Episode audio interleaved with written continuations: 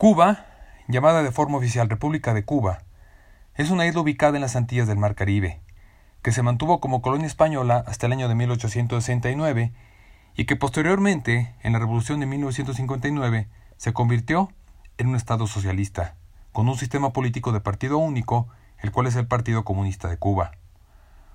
Una revolución que encabezó Fidel Castro y que cuyos ideales se han mantenido en el poder en la isla hasta la actualidad. Esos ideales y ese sistema de gobierno ha mantenido a sus habitantes con estándares de vida muy bajos y muy atrasados con respecto al mundo actual. A pesar de todo esto, Cuba ha sido un país del que han surgido verdaderas leyendas del deporte mundial, principalmente del atletismo, del boxeo y del béisbol. Una de esas talentosas figuras del béisbol cubano logró llegar a los Estados Unidos y ganar cuatro anillos de la Serie Mundial y convertirse en un referente latinoamericano en las ligas mayores. Orlando, el Duque Hernández. Yo soy Mauricio Bianchini y esto es Detrás del Inmortal.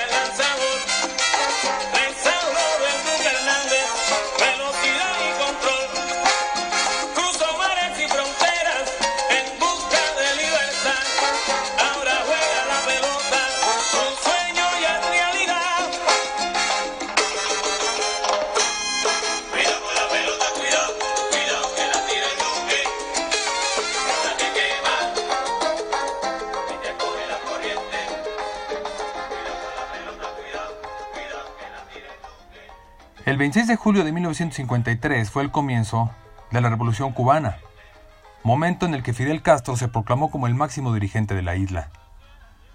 Para conocer el motivo por el cual comenzó esta revolución, hay que remontarse hasta el siglo XIX, cuando un movimiento anticolonialista intentó romper los lazos con los invasores, que eran los españoles. La gran mayoría de los países latinoamericanos consiguieron emanciparse, pero Cuba no, ya que encontró una fuerte oposición a dicha independencia por parte de los Estados Unidos. El motivo por el cual los Estados Unidos se oponían a que Cuba se independizara era que esperaban heredar la isla de los españoles, por lo que ante esta situación, los cubanos, encabezados por Carlos Manuel de Céspedes, comenzaron una guerra de independencia en 1868, la cual fracasó. Fue hasta 1895 cuando esta lucha se reanudó, de la mano de José Martí, quien era un poeta y político cubano y fundador del partido revolucionario cubano. La revolución encabezada por Martí estuvo a punto de ser ganada por los cubanos, pero sin embargo, entró en la batalla Estados Unidos que le declaró la guerra a España, y gracias a esta guerra, los norteamericanos ocuparon militarmente la isla hasta 1901. Con el triunfo de los Estados Unidos y de Cuba sobre España, en La Habana se aprobó la Constitución de 1901, una constitución que fue recortada en derechos por parte de los norteamericanos, y fue en ese pacto en donde los Estados Unidos se concedieron el derecho de quedarse militarmente en la isla y crearon además una de sus bases más famosas en todo el mundo, la base de Guantánamo. La intervención en Cuba por parte de los norteamericanos fue excesiva, llegando incluso a invadir sectores de la economía de Cuba para poder controlar los principales motores económicos de la isla, como fue el caso de la producción de azúcar. Ya en 1923 los Estados Unidos controlaban más del 70% de esta industria. La relación entre Estados Unidos y Cuba se veía favorecida por algunos políticos de la isla, como fue el caso de Fulgencio Batista, y eran esos políticos quienes cedían las mejores tierras, fábricas y comercios a los norteamericanos.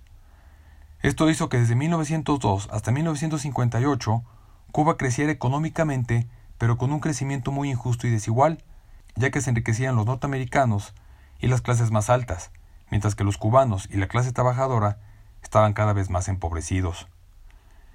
En julio de 1953, Fulgencio Batista y sus aliados realizaron un golpe de Estado para tomar el poder. Este golpe fue apoyado por los Estados Unidos, ya que ellos ganaban con ello. Sobre todo ganaban en el negocio azucarero, ya que se aceptaba un pacto que excluía que los norteamericanos tuvieran que pagar antiguas cuotas para comprar este producto. los Estados Unidos también le prohibieron a Cuba que comercializara con los países comunistas como la Unión Soviética. Este cambio en la economía cubana hizo que los terratenientes y burgueses que trabajaban en el sector azucarero estuvieran totalmente opuestos. Dentro de ellos destacaba un terrateniente llamado Fidel Castro, cuyo hijo, un abogado de oficio, intentó destituir a Fulgencio Batista por la vía legal. Esta demanda no tuvo éxito y fue el momento cuando este abogado llegó a la conclusión de que solo se podía llegar a la democracia por una vía, con una revolución armada. Así fue como Fidel Castro Ruz encabezó el primer ataque al cuartel de Moncada en 1953, ataque que fracasó y terminó con su encarcelamiento. Finalmente fue liberado y se exilió en México en 1955. Desde México, Fidel organizó a un ejército guerrillero y entre su gente se encontraba Ernesto Che Guevara, y fueron al final 82 hombres los que se animaron a participar en esta guerrilla. Entonces compraron de forma clandestina en Tuxpan, Veracruz, una embarcación cuyo nombre era Granma. Estos guerrilleros se hacían llamar Movimiento 26 de Julio, y fue en este barco cuando el 2 de diciembre de 1956 desembarcaron cerca de la playa de las Coloradas, y se dio inicio a las luchas guerrilleras cuando esta embarcación fue detectada por el ejército de Batista. De los 82 hombres que llegaron, solo quedaron vivos 12. Estos guerrilleros se internaron en Cuba y lograron captar a campesinos y cubanos que tuvieran la misma ideología, y gracias a un ataque hecho a un cuartel del ejército oficial cubano, consiguieron armarse, y así comenzó la auténtica revolución cubana. Cuba en ese momento no pasaba por un buen momento económico, y los azucareros burgueses estaban descontentos con el pacto con los Estados Unidos, motivo por el cual muchos de estos empresarios comenzaron a financiar el proyecto de Fidel. Fue así creado el Frente Cívico Revolucionario Democrático, que tenía como objetivo luchar para terminar con la dictadura de Batista y crear una nueva constitución. Los rebeldes fueron poco a poco ganando territorios en la isla gracias a las tácticas de los comandantes líderes como Ernesto El Che Guevara y Camilo Cienfuegos. Y fue así como poco a poco los guerrilleros fueron cercando a los fieles de Fulgencio Batista hasta que el 1 de enero de 1959 las tropas de Fidel lograron llegar a La Habana y a Santiago de Cuba simultáneamente, haciendo que Fulgencio Batista huyera de la isla y a partir de ese momento el poder quedó definitivamente en manos de las fuerzas revolucionarias. Nosotros éramos unos simples guerrilleros, los que creyeron que no sabíamos más que tirar tiros, los que creyeron que después de nuestras victorias militares nos iban a aplastar en el campo de la información, nos iban a aplastar en el campo de la opinión pública, se han encontrado con que la revolución cubana sabe también pelear y ganar batallas en ese campo.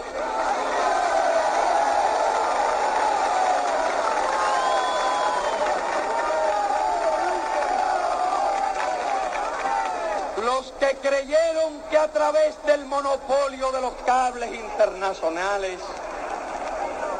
los que creyeron que sembrando mentiras y calumnias por doquier iban a debilitar nuestra revolución, iban a desacreditar a nuestro pueblo para después lanzarse sobre él cuando lo encontrasen débil, se equivocaron porque la revolución está hoy más firme y está hoy más fuerte. En vez de debilitarla, la han fortalecido.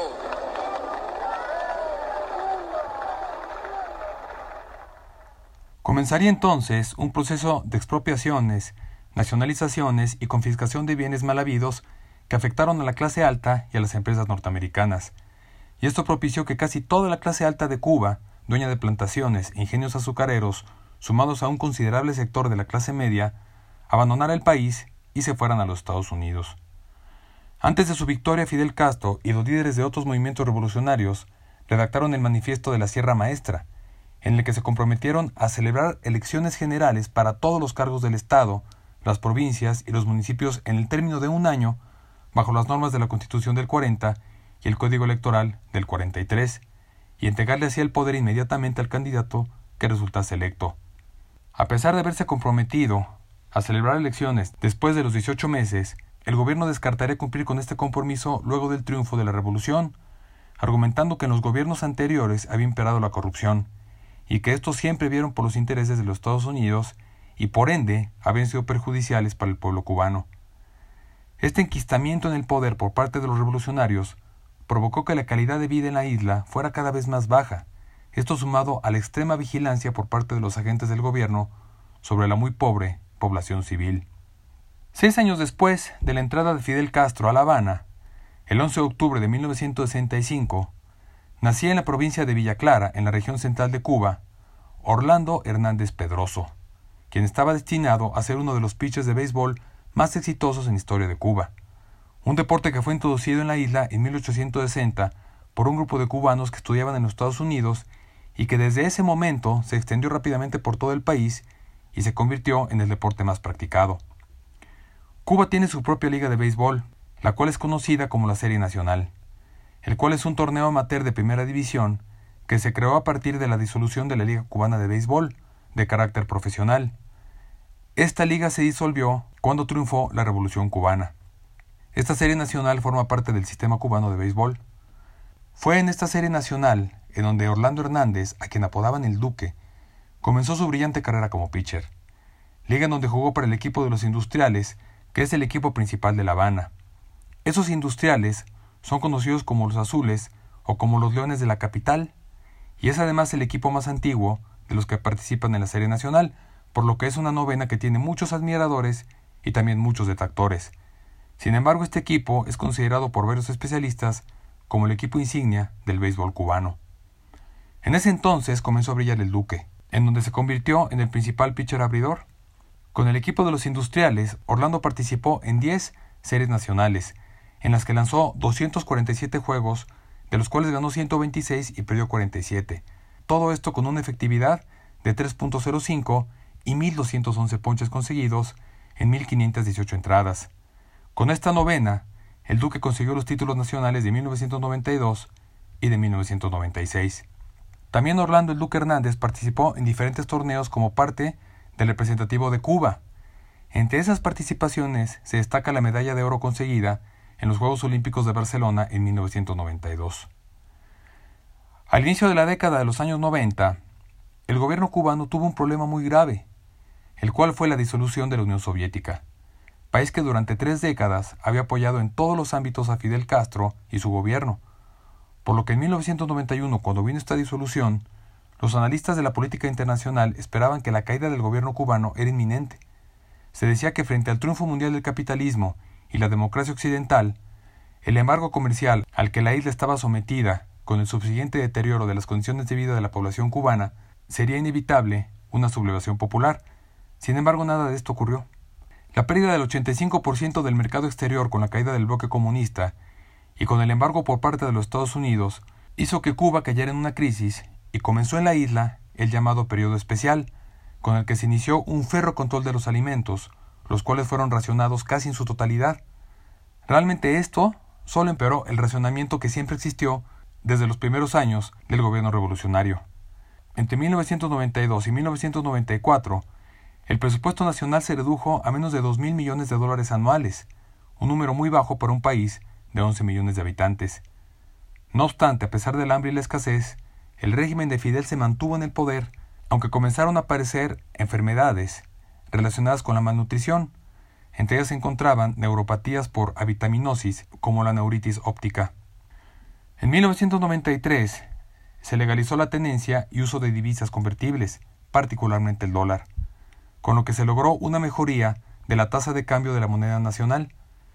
Sin embargo, los salarios de los trabajadores se mantuvieron en niveles extremadamente bajos, totalmente fuera de la realidad y de las necesidades más básicas de las familias cubanas. Además trajo, junto con la apertura al turismo, un aumento de la prostitución y el proxenetismo. Mientras Cuba vivía en estas duras condiciones, el duque continuaba lanzando para los industriales. Esto hasta el año de 1996, año en el que la vida de Orlando daría un giro de 180 grados. Este giro inició cuando Orlando quedó fuera de la convocatoria con la selección cubana para poder ir a los Juegos Olímpicos de Atlanta en 1996 y en ese mismo año, en julio, fue detenido por agentes del Cuerpo de Seguridad cubana para ser interrogado sobre su supuesta relación con un agente deportivo de los Estados Unidos. Tres meses después de este interrogatorio, Orlando fue vetado del béisbol cubano.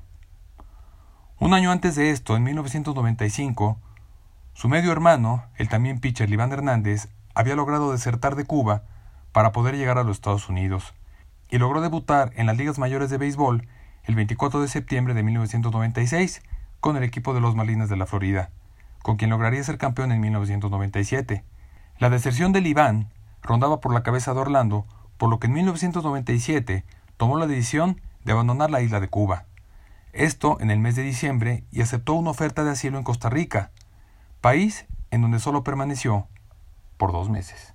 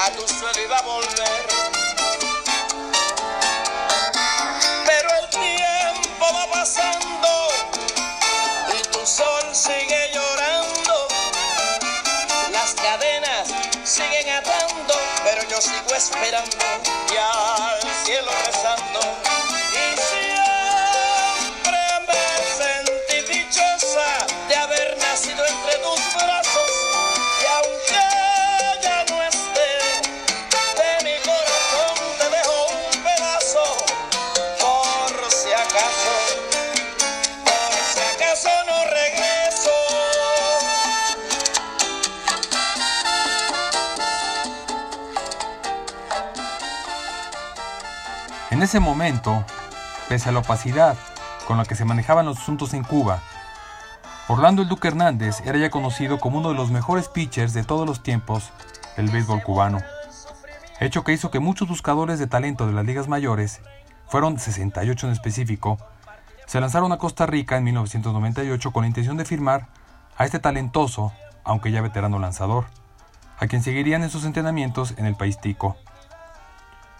Fue en un juego de exhibición contra un equipo de talentos de Costa Rica, en donde el Duque dejó con la boca abierta a los cazatalentos, juego en el que solo lanzó tres entradas. En ese momento, el Duque declaró, Estoy satisfecho con lo que he logrado en estos días de entrenamiento, aunque hay obvias diferencias entre el béisbol profesional y el aficionado. Creo que el campeonato cubano es una buena prueba, pues es tan competitivo como cualquier liga profesional. Después de pasar esos dos meses en Costa Rica, aceptó firmar con los Yankees de Nueva York por cuatro temporadas y 6.6 millones de dólares. Y fue el 3 de junio de 1998, a los 32 años, cuando Orlando el Duque Hernández hizo su debut en las ligas mayores de béisbol cuando enfrentó a Tampa Bay con el número 26 en la espalda. En ese juego lanzó durante 7 entradas, de las cuales le pegaron solamente 5 hits con una carrera limpia dio solamente dos veces por bolas y ponchó a siete rivales y se convirtió en uno de los siete lanzadores yankees que han debutado en las mayores con una apertura victoriosa de al menos siete entradas con cinco o menos hits. Esa novena de Nueva York ha sido sin duda una de las mejores en la historia, ya que contaba con jugadores como Derek Jeter, Chuck Knobloch, Paul O'Neill, Bernie Williams, Tino Martínez, Jorge Posada, y también los pitchers Andy Pettit, Mariano Rivera, David Wells, David Cohn, entre otros. Todos ellos eran manejados por el Salón de la Fama Joe Torre. El Duque, en su temporada de debut en las mayores, participó en 21 juegos en donde lanzó 141 entradas y terminó con un récord de 12 victorias y 4 derrotas con un porcentaje de 3.13. Y además hizo 131 ponches. Su peculiar estilo de lanzar con la pierna elevada se ganó el difícil público de la Gran Manzana y quedó cuarto en la votación del premio al novato del año de la Liga Americana. El Duque, Orlando Hernandez. Well, he has a lot of pitches, a variety of pitches, and he throws them from a lot of different angles. Has a lot high leg kick. He hides the ball, but it's important for him to be able to get his curveball over the plate. One-two pitch, struck him out. Beautiful pitch there by Hernandez. Took a lot off of that pitch. Change up, moving down and away from Justice. Justice trying to pull it, trying to hit the hole on the right side. Here it comes. And a long drive to right. O'Neill back to the wall with just enough room. Down goes Alomar, and Hernandez settles in with a 1-2-3 seconds. Still 1-0 Yanks. En esta temporada de 1998, ya en la postemporada tuvo dos salidas al montículo y en ambas obtuvo la victoria. La primera en la serie de campeonato ante Cleveland, en donde lanzó por siete entradas sin recibir carrera y solo le pegaron tres hits. En la serie mundial, el 18 de octubre ante los Padres de San Diego, lanzó un juego igual de siete entradas en donde le pegaron seis hits y le anotaron una carrera. Serie mundial en la que los Yankees de Nueva York barrieron a San Diego y conquistaron el título mundial, y son hasta la fecha el equipo que ostenta el récord de mayor número de victorias en temporada regular con 114, que también ganó la Serie Mundial. Su segunda temporada en Nueva York se convirtió en la mejor que tuvo en las ligas mayores, temporada en la que obtuvo un récord de 17 ganados y 9 perdidos y estableció además su mayor marca de ponches con 157 en 214 entradas con un tercio. De hecho, en su segunda y tercera temporada, se consolidó en la rotación de Joe Torre, y juntando ambas temporadas, la de 1999 y la del año 2000, tuvo 29 partidos ganados y 22 perdidos, y en ambas temporadas ganó la Serie Mundial. En la serie de campeonato de 1999 ante Mediarrojas de Boston, fue nombrado el jugador más valioso gracias a sus dos aperturas en las que totalizó 15 entradas, con 12 hits, 6 bases por bolas, solamente le anotaron 3 carreras limpias y ponchó a 13 rivales. Conquistó entonces, en sus tres primeras temporadas en las ligas mayores, tres series mundiales de forma consecutiva.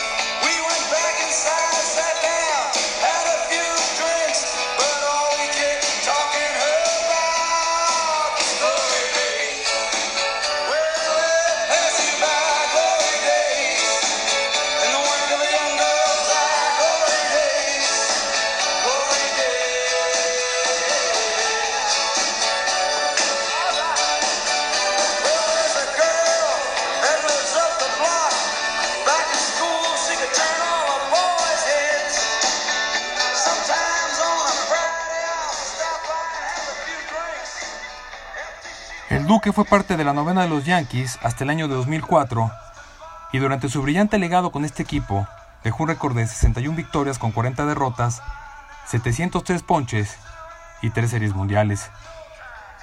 En la temporada de 2005 firmó con el equipo de los Medias Blancas de Chicago, en donde a pesar de no haber tenido una temporada regular de tanto dominio como las que había tenido con los Yankees, ya que terminó esa temporada con un récord de 9 ganados y 9 perdidos, con un porcentaje de 5.12 de carreras limpias, sí tuvo momentos importantes, como lo que pasó en la sexta entrada del tercer juego de la serie divisional de la Liga Americana ante Boston. En esa entrada, el Duque entró como relevo con las bases llenas y sin outs. Logró dominar a los dos primeros bateadores con dos elevados para luego ponchar a Johnny Damon y salir de esa entrada sin que le anotara ninguna carrera. Esta actuación le permitió a Chicago ganar el partido para posteriormente eliminar a Boston. Esa temporada de 2005 significó para Orlando el Duque Hernández la conquista de su cuarto anillo de la Serie Mundial, luego de derrotar a Los Ángeles en la serie por el campeonato de la Liga Americana, cuatro juegos contra uno, y finalmente barrer a Houston en la Serie Mundial. Orlando se convirtió entonces en el primer cubano en ganar cuatro series mundiales, y era un ejemplo más de la excelencia deportiva cubana que tuvo que exiliarse para poder mejorar su calidad de vida. En la temporada de 2006, Orlando fue traspasado a Arizona, en donde solo tuvo dos victorias para luego jugar para los Mets de Nueva York, en donde al estar en la Liga Nacional tuvo que pararse en la caja de bateo y el 29 de julio de 2006 el Duque logró impulsar las dos primeras carreras de su brillante trayectoria y el 20 de agosto de ese mismo año en Shea Stadium logró robar su primera base. En su primera temporada con el equipo de los Mets, el Duque lanzó muy bien y logró tener nueve victorias con un porcentaje de carreras limpias de 4.07. Su buen desempeño durante el mes de septiembre le dio la oportunidad de ser el pitcher abridor en el primer juego por la serie divisional de la Liga Nacional ante los Dodgers, pero debido a una lesión sufrida el día anterior al juego inicial, no pudo participar en la serie. Ya en 2007, las lesiones solo le permitieron abrir en 24 juegos, juegos en donde lanzó con una gran efectividad para terminar la temporada con 9 ganados y 5 perdidos, con 147 entradas y 128 ponches. Fue en el equipo de los Mets en donde Orlando el Luke Hernández puso punto final a su brillante carrera como pitcher y dejó un récord de 90 victorias, 65 derrotas, con 1.314 entradas lanzadas y dos tercios, con 1.086 ponches y una efectividad de por vida en las ligas mayores de 4.13. La vida de Orlando Hernández cambió de forma radical al llegar a las ligas mayores, en donde con talento y determinación demostró ser uno de los mejores lanzadores. Mientras tanto, en la isla de Cuba las cosas no han cambiado demasiado. El gobierno aplicó una especie de sanción al dólar estadounidense y ordenaba que el dólar se transformara en peso convertible, que se convirtió en la moneda oficial turística del país, mientras los cubanos han recibido su sueldo en pesos cubanos, la cual es una moneda de muy poco valor y muy inestable. El salario mínimo de Cuba es de 2.100 pesos cubanos mensuales, que son aproximadamente 87 dólares americanos.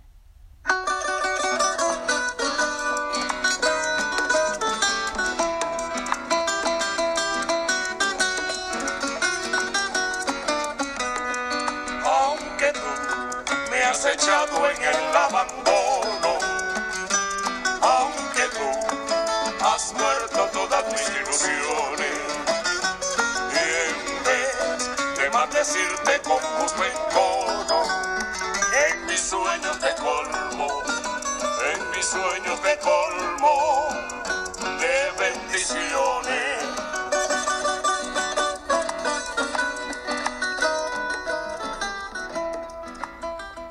Los habitantes de Cuba tienen alimentos subvencionados a través de cupones mensuales, cuya entrega es controlada en tarjetas o libretas.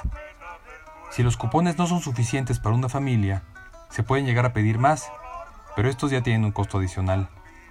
La educación en la isla es gratuita y está garantizada hasta la universidad. La salud también es una prioridad del gobierno. Sin embargo, el acceso a Internet es limitado y solo los periodistas, maestros o médicos tienen computadoras en casa. Ese acceso a Internet está condicionado por el embargo de los Estados Unidos, el cual impide a Cuba la conexión a través de la malla de fibra óptica submarina, lo que obliga a conectarse a través de satélites, medio que es un 25% más costoso e ineficiente, lo que hace que Cuba disponga de tan solo 65 megabytes por segundo para subir información y de 124 megabytes por segundo para bajar o descargar información. Es decir, que todo el país de Cuba tiene un ancho de banda menor que cualquier universidad de Europa o de Estados Unidos. También el Instituto Cubano de Radio y Televisión crea o controla las transmisiones de radio y televisión. Existen cuatro canales de alcance nacional, Cubavisión, Telerebelde, Canal Educativo y Canal Educativo 2. Solo en los hoteles los turistas tienen acceso a televisión por cable, aunque ahí también tienen restricciones. Las llamadas telefónicas son controladas por la Telefónica Estatal ETEXA y las llamadas de los trabajadores son cubiertas por el Estado. Pero si se pasan del límite de llamadas, los cubanos deben pagarlas. Se utiliza el sistema telefónico a través de tarjetas que tienen un costo muy elevado, ya que una tarjeta para hablar 3 minutos tiene un costo equivalente de casi 11 dólares americanos. Los cubanos viven en grandes y viejas casas que comparten con otras familias. Las casas en donde viven no les pertenecen, sino que el Estado es dueño. En ellas normalmente se pueden observar muebles y también electrodomésticos muy antiguos, algunos incluso elaborados con restos de carrocerías de coches. Además, la humedad que hay en la isla no permite que ningún electrodoméstico tenga duración. En septiembre de 2010, en La Habana, Fidel Castro fue entrevistado por el periodista Jeffrey Goldberg, y después de más de 10 horas de conversaciones durante varios días, a Fidel le preguntaron sobre la vigencia del modelo cubano, y si el modelo económico de la isla, al estilo del comunismo soviético, era un digno de ser exportado a otros países. Fidel contestó que tal cosa no era pertinente y añadió, el modelo cubano ya no funciona ni siquiera para nosotros. Al día siguiente de la publicación de esta entrevista, el mismo Fidel Castro aseguró que sus declaraciones fueron mal interpretadas por el periodista. Fidel Castro murió el 25 de noviembre de 2016 a los 90 años.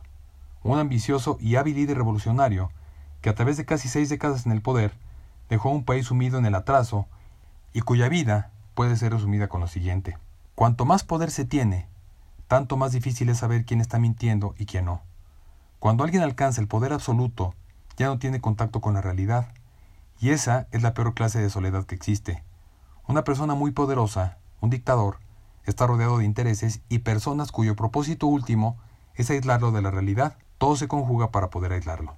Esto fue dicho por Gabriel García Márquez, quien conoció a Fidel como muy pocas personas fuera de su entorno. Con respecto a Orlando el Duque Hernández, siempre será recordado como uno de los mejores, principalmente por su espectacular desempeño en la postemporada. Fue en esa etapa, en la postemporada, en donde es el sexto pitcher yankee con más aperturas con 14 y el tercer lugar en victorias con 9. En la postemporada, en el béisbol cubano, es el pitcher con más victorias, más aperturas y el segundo con más presentaciones, solo por detrás de Rodley Chapman, quien tuvo 27 apariciones en la postemporada cubana. Orlando Hernández fue siempre un ejemplo como deportista y como persona. Un pitcher sumamente talentoso que tuvo que tomar una muy dura decisión al dejar su Cuba natal para buscar suerte en las ligas mayores, a las que ingresó con seguridad y con aplomo. En la ciudad de La Romana, en República Dominicana, se encuentra el Salón de la Fama del Béisbol Latinoamericano, salón al que fue inducido el Duque en el año 2015, y junto a él fueron inducidos peloteros de nivel del puertorriqueño Iván Rodríguez, el venezolano Omar Vizquel, el dominicano Sammy Sosa, el colombiano Edgar Rentería y el mexicano Jesse Orozco. Durante su carrera en las ligas mayores, coincidió con jugadores excepcionales, tanto como compañeros como rivales, y siempre demostró que él tenía la estatura y la calidad para ser parte de ese selecto mundo. Fueron nueve las temporadas en las que fue parte activa de las ligas mayores. En ellas ganó cuatro anillos de la Serie Mundial y se ganó el corazón de Nueva York, de Chicago y del país. Un pitcher cuya mirada siempre estuvo enfocada en la zona de strike, pero cuya mente y corazón están en el Mar Caribe, ahí, en su querida isla de Cuba.